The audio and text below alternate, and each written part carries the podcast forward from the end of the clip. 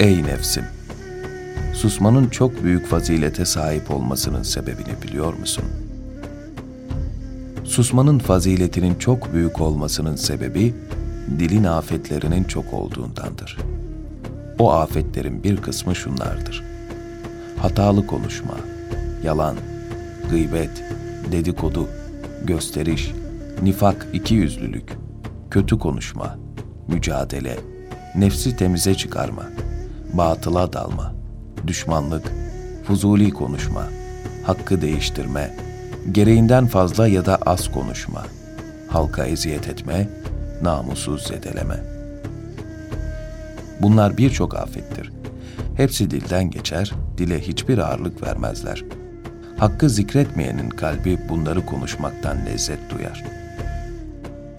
İnsanın tabiatı ve şeytan kişiyi bunlara sevk eder. Bunlara dalan dilini pek az tutabilir. Dolayısıyla dilini hoşuna giden şeylerle serbest bırakır, hoşuna gitmeyen şeylerde ise tutar. Söze dalmada tehlike, susmadaysa selamet vardır. Susmakta himmet, gayret toplanır. Vakar, olgunluk devam eder.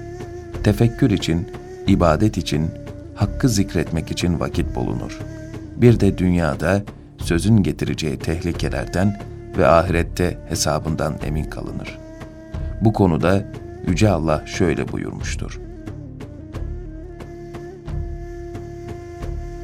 İnsan bir söz söylediğinde muhakkak yanında onu gözetleyen ve hemen yazan bir melek bulunur.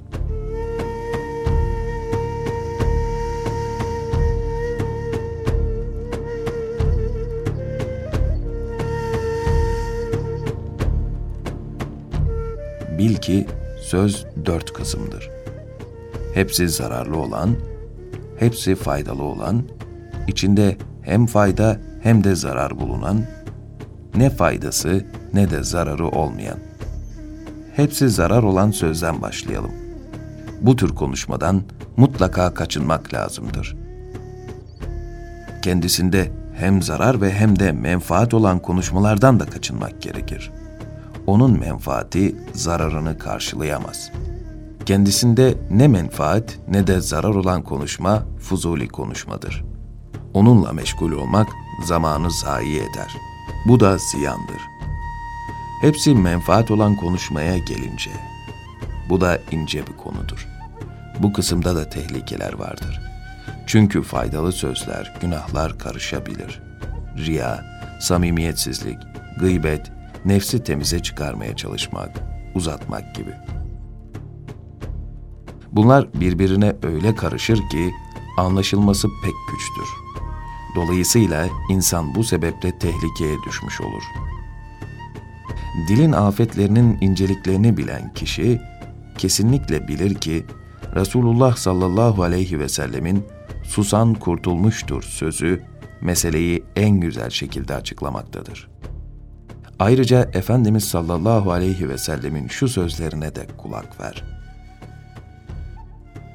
Bir mümini çoğunlukla sükût eder ve vakarlı olarak görürseniz ona yaklaşın. Çünkü ona hikmet verilmiştir. İnsanlar üç sınıftır: kârlı olanlar, selamette olanlar, günahkârlar. Kârlı olan Allah'ı zikreden kimsedir. Selamette olan sükût edendir. Günahkâr da batıl ve boş işlere dalandır. Müminin dili kalbinin arkasındadır.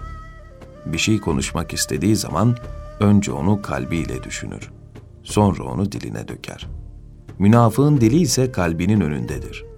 Bir şeyi kastettiğinde onu diline döker, kalbiyle düşünmez. Çok konuşanın hatası çok olur. Hatası çok olanın günahları çok olur. Günahları çok olana da cehennem daha layık olur.